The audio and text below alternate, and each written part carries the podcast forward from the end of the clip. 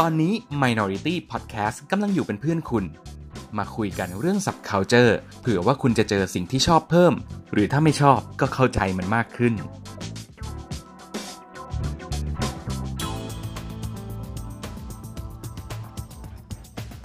จากซีรีส์ยอดฮิตอย่าง Money Heist ถึงหนังขึ้นหิ่งแบบโจ๊กเกอร์ทำไมใครๆก็รักตัวร้าย หรือว่าวันนี้มันไม่ใช่การต่อสู้ระหว่างดีชั่ว ขาวดำอีกต่อไป มาคุยกันใน Minority Podcast วันนี้ครับ สวัสดีครับ Minority Podcast EP ที่ 6 มาแล้วครับ และหัวข้อที่เราจะหยิบมาคุยกันในวันนี้เนี่ย ถ้าให้พูดตรงๆเลยเนี่ย มันก็เกิดจากการที่ผมติดซีรีส์ครับ ดูจบแล้วเนี่ยก็ยังอินไม่เลิกครับ ถ้าเกิดใครได้ไปติดตามใน Facebook Page ของ Minority ก็จะเห็นว่าเราเพิ่งทำคอนเทนต์สนุกๆ ไปเกี่ยวกับซีรีส์เรื่องนี้เหมือนกัน อเรื่องที่ว่าเนี่ยมันก็คือเรื่อง Money Heist ครับ หรือว่า La Casa de Papel เป็นซีรีส์สัญชาติสเปนที่ฉายทาง Netflix นะครับ เรื่องราวเนี่ยมันก็จะเกี่ยวข้องกับกลุ่มโจรอัจฉริยะที่ร่วมมือการวางแผนปล้นครั้งใหญ่ที่สุดในประวัติศาสตร์ นั่นก็คือการปล้นโรงกระสาบสเปนอะเราจะไม่เล่าอะไรไปเยอะมากกว่านี้ครับ เพราะว่านี่ไม่ใช่พอดแคสต์รีวิวหนังซีรีส์แต่ว่าเราจะมาพูดกันเรื่อง subculture ใช่ไหมครับ ราะฉะนั้นผมก็เลยจะหยิบเอา subculture อย่างหนึ่งที่เราได้เห็นจากในซีรีส์เรื่องนี้มาคุยกัน นั่นก็คือวัฒนธรรมโจรบันดาลใจครับ มันไม่ได้เป็นศัพท์วิชาการมาจากไหนหรอกครับ ผมเพิ่งคิดมันขึ้นมาตอนนี้แหละ แต่ว่าสิ่งที่มันเกิดขึ้นแล้วก็เห็นตำตาจากในซีรีส์เรื่องนี้มันชัดมากครับ แล้วก็ยิ่งชัดขึ้นไปอีกเมื่อเราไปดูสารคดีเบื้องหลังของเขาอะนะครับ เพราะว่าสิ่งที่เราเห็นเนี่ยมันก็คือผลจากความนิยมของซีรีส์เรื่อง Money Heist 2 ซีซั่นแรกเนี่ยทำให้เกิดปรากฏการณ์การใส่หน้ากากดาลี่ไปประท้วง เกิดขึ้นทั่วไปหมดแล้วครับ ทั้งในยุโรปตะวันออกกลางเอเชีย หน้ากากดาลี่แบบที่ตัวละครเขาใส่ในเรื่องเนี่ยมันกลายเป็นสัญลักษณ์ที่ถูกเอาไปพ่นกราฟฟิตี้ถูกเอาไปสกรีนเสื้อ เอาไปทำธงไปจนถึง paint อัฒจันทร์สนามฟุตบอล แล้วที่แสบสุดๆเลยเนี่ยก็คือตัวซีรีส์เองเนี่ยก็เอาภาพเหล่านั้นน่ะ กลับมาใช้อีกครั้งหนึ่งใน Money Heist ซีซั่น3 โดยบอกว่าสิ่งที่เกิดขึ้นในภาพทั้งหมดเนี่ย เป็นผลพวงมาจากการปล้นครั้งก่อนของเขา ที่กลายเป็นแรงบันดาลใจให้ผู้คนลุกขึ้นมาต่อต้านความอายุติธรรม พอมาถึงตรงเนี้ยเราก็จะเห็นได้ว่าสิ่งที่อยู่ในหนังอย่างหนึ่งละแล้วก็สิ่งที่อยู่ในชีวิตจริงอย่างหนึ่งละสองอย่างเนี้ยมันเคลื่อนตัวเข้ามาแล้วก็ซ้อนทับกันจนเหลือเส้นแบ่งแค่บางๆนิดเดียวเองครับ แล้วก็ไม่ใช่แค่ Money Heist ที่สร้างแรงบันดาลใจให้กับคนอื่นนะครับ แต่ว่าตัวซีรีส์เรื่องนี้เองเนี่ย ก็เป็นฝ่ายรับแรงบันดาลใจมาจากเรื่องราวการต่อสู้อื่นๆ ด้วยเหมือนกัน อย่างตัวละครในเรื่องที่ชื่อว่าโตเกียวเนี่ย ใน 2 ภาคแรกจะเห็นชัดๆ เลยว่า เสื้อผ้าหน้าผม แล้วก็การใส่สร้อยคอสีดำแบบรัดติดคอเนี่ย มันก็เป็นอินสปิเรชันมาจากตัวละครที่ชื่อมาทิลดาจากหนังเรื่อง Leon the Professional ที่ มันก็จะว่าด้วยเรื่องของเด็กสาวที่ต้องออกมาเผชิญโลกอาชญากรรม กับมือปืนรุ่นใหญ่ จนเกิดเป็นความผูกพันซึ่งกันและกันนะครับ และอีกอย่างหนึ่งเลยที่ชัดมากก็คือการใช้หน้ากากดาลี่เนี่ยแหละ มันก็จะมีความคล้ายคลึงกับหน้ากากกายฟ็อกซ์หน้ากากขาวๆที่มีหนวดยาวๆ ที่เราจะเห็นได้จากหนังเรื่อง V for Vendetta เอาละเกริ่นมาซะยืดยาวทั้งหมดเนี้ยก็เพื่อที่จะบอกว่าบรรดาโจรที่เป็นขวัญใจของคนได้เนี่ย มันจะมีจุดร่วมอย่างหนึ่งครับ คือเขาจะต้องเป็นคนที่มีอุดมการณ์แล้วอุดมการณ์ที่ว่าเนี่ยก็มักจะเป็นเรื่องของการต่อต้านระบบ ความเป็นขบฏที่ไม่ยอมจำนนต่ออำนาจที่กดขี่อย่างไม่ยุติธรรม พูดมาถึงตรงนี้หลายๆ คนอาจจะนึกถึงตัวละครระดับตำนานอีกตัวหนึ่งนั่นก็คือโจ๊กเกอร์ใช่ไหมครับ และอีกสิ่งหนึ่งที่เกิดขึ้นในหนังแทบจะทุกเรื่องที่ผมได้พูดไปเนี่ยนั่นก็คือการส่งต่ออุดมการณ์นั้นสู่คนรุ่นต่อๆไป และก็แน่นอนครับว่า ไม่ว่าคุณจะรู้ตัวหรือไม่ก็ตาม คนที่ไปดูหนังหรือเรื่องราวต่างๆ นั้นน่ะ ก็จะได้รับอุดมการณ์นั้นมาด้วยเช่นกัน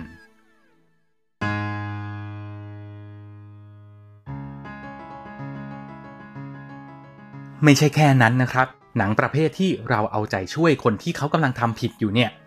ยกตัวอย่างให้ใกล้ตัวขึ้นมาอีกนิดหนึ่ง หลายๆ คนก็น่าจะนึกถึงหนังไทยที่ชื่อว่าฉลาดเกมโกงใช่ไหมครับ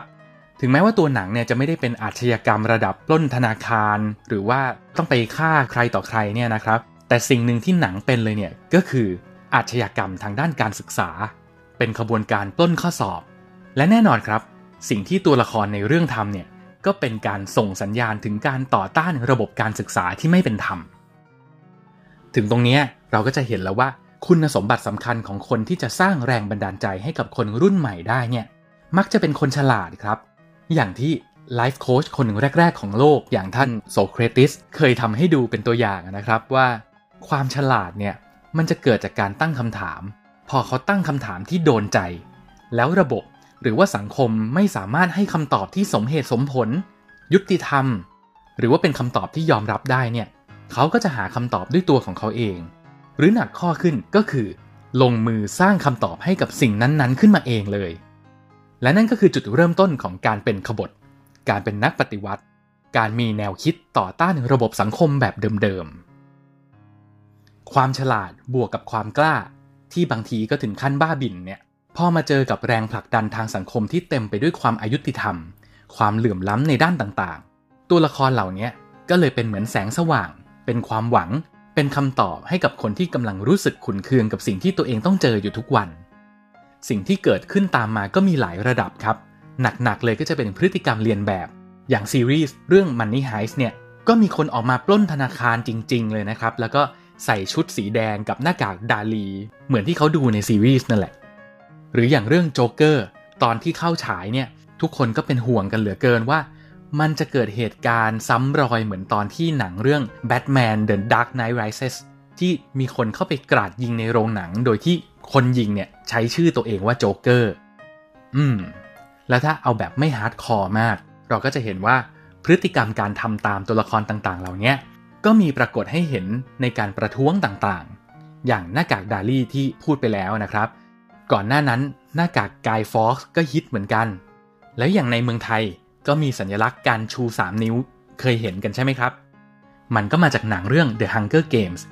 ซึ่งก็เป็นสัญลักษณ์ของการต่อต้านการท้าทายระบบ การต่อสู้กับอำนาจอันไม่ชอบธรรมที่ครอบงำเราอยู่เหมือนกัน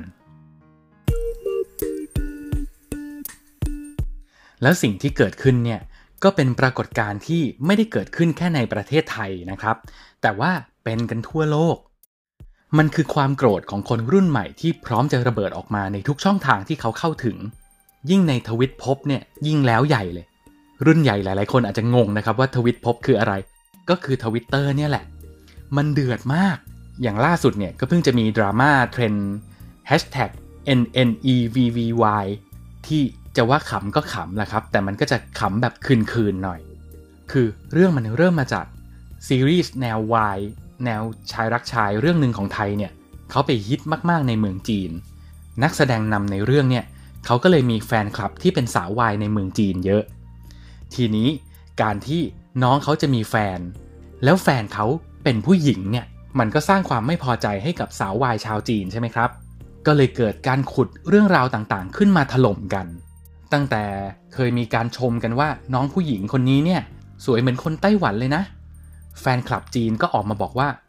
ไม่มีนะคนไต้หวันน่ะมีแต่คนจีน พอน้องผู้ชายอัพรูปแลนด์สเคปสวยๆ แล้วก็บอกว่าเป็นภาพถ่ายจากประเทศฮ่องกง แฟนคลับจีนก็ออกมาอีกแล้วก็บอกว่าฮ่องกงไม่ใช่ประเทศนะคุณ ไม่มีนะประเทศฮ่องกงเนี่ยนั่นแหละครับ แฟนคลับไทยเห็นน้องเขาโดนถล่มหนักขนาดนี้ก็เลยต้องออกโรงมาปกป้องเอาละสิจากดราม่าธรรมดาธรรมดามันก็เลยกลายเป็นมหากาบการด่าทอกันระหว่างประเทศ สิ่งที่น่าสนใจมันอยู่ตรงนี้ครับ คือแฟนคลับจีนเนี่ยเขาพยายามจะขุดทุกเรื่องที่คิดว่าเอามาด่าแล้ว คนไทยจะโกรธจะสร้างความเจ็บช้ำน้ำใจจนลงไปนอนดิ้นพลาดพลาดเนี่ย ขุดขึ้นมา เอามาด่ากัน เอามาสาดใส่กัน แต่สิ่งที่เกิดขึ้นมันกลับไม่เป็นอย่างนั้นครับ คนไทยชิลมาก ไม่รู้สึกเผลอๆขอบคุณได้ซ้ำที่ช่วยด่า เพราะอะไรครับ เพราะว่าทวิตเตียนชาวไทยเนี่ยเราขุดเรื่องของประเทศตัวเองออกมาด่ากันเป็นเรื่องปกติอยู่แล้ว งานนี้ก็เลยทำให้สาววายชาวจีนนี่ถึงกับงงครับ บางคนนี่ถึงขั้นท้อจนไปต่อไม่เป็นเลยนะครับ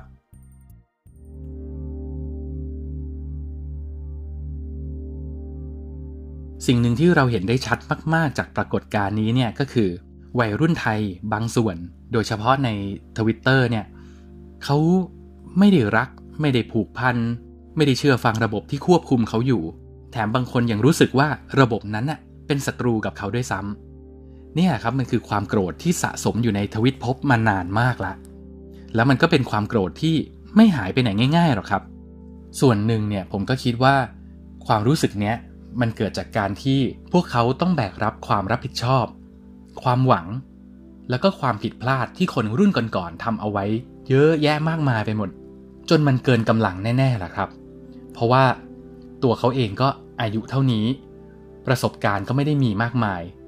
ปัญหาต่างๆที่เกิดขึ้นมันก็มีมากจนไม่รู้จะแก้ยังไง และที่สำคัญก็คือ พวกเขาต้องแบกรับภาระทั้งหมดเนี้ยทั้งๆทที่ตัวเองก็ขาดแคลนทั้งทรัพยากร วุฒิภาวะก็อาจจะยังไม่ได้ การเข้าถึงโอกาสต่างๆ ก็ไม่ได้มีมากมายอะไร พูดตรงๆเลยก็คือ ทุกอย่างที่เกิดขึ้น มันไม่เป็นธรรมกับพวกเขาในทุกๆ ด้านนะครับ มันเลยเป็นที่มาของความเครียด จากความเครียด ก็เติบโตมาเป็นความโกรธ เป็นความเกลียด เป็นความสิ้นหวัง แล้วก็ไม่แปลกหรอกครับที่เขาจะแยกตัวออกมาจากคนรุ่นก่อนๆที่เขามองว่าสร้างปัญหาให้กับเขา แล้วก็สร้างชุดความคิดใหม่ขึ้นมาว่า ในเมื่อผู้ใหญ่มันไม่ได้เรื่องเนี่ย เขาก็ต้องเปลี่ยนแปลงทุกอย่างให้มันดีขึ้น ด้วยมือของพวกเขาเองใช่ไหมครับ อืม ที่พูดมาทั้งหมดเนี้ยอาจจะฟังดูเป็นปัญหาระดับชาตินะครับ แต่ก็ใช่ว่าจะไม่มีแนวทางแก้ไขซะเลย ตัวผมเองเนี่ยก็ไม่ได้เป็นนักวิชาการที่เก่งกาจอะไรมาจากไหนนะครับ แต่ก็พอจะใช้สมองน้อยๆของตัวเองเนี่ยนึกขึ้นมาได้ว่า บางที อะไรอะไรมันอาจจะดีขึ้นบ้างก็ได้ ถ้าผู้ใหญ่จะเปลี่ยนตัวเองมาเป็นผู้ใหญ่ที่เจ๋งพอสำหรับพวกเขาได้ ไม่ต้องฉลาดกว่าหรอกครับ เพราะว่าเด็กสมัยใหม่เนี่ยเขาฉลาดมาก แล้วก็เข้าถึงข้อมูลอะไรต่ออะไรได้เก่งกว่ามากกว่าคนรุ่นก่อนหลายเท่า แต่ไอ้คำว่าเจ๋งในที่เนี้ยผมหมายถึงการฟังครับ ฟังแล้วก็ยอมรับ และถ้าเกิดมีเรื่องที่เห็นไม่ตรงกัน ผู้ใหญ่ก็ต้องหัดอธิบายอย่างมีเหตุมีผล การจะออกมาด่าว่าเด็กมันชังชาติเนี่ยไม่ได้ช่วยอะไรเลยครับ และการเอาชุดความเชื่อเก่าๆที่เคยครอบงำเราไปครอบงำเขาต่ออีกทีอะก็ไม่ได้ช่วยอะไรเหมือนกัน บางทีสิ่งที่เราควรจะทำมากกว่านั้นเนี่ยมันคือการเปิดใจครับ ผมไม่ได้จะบอกว่าคนรุ่นใหม่ทำอะไรก็ถูกไปหมดซะทุกอย่างนะครับ แต่ว่าคนรุ่นใหญ่ตาหากที่ต้องเจ๋งพอที่จะรู้ว่าอะไรที่ถูกและอะไรที่ผิด แล้วถ้าเกิดเราไม่รู้ว่าอะไรกันแน่ที่มันถูก เราก็ต้องเจ๋งพอที่จะยอมรับว่าตัวเองไม่รู้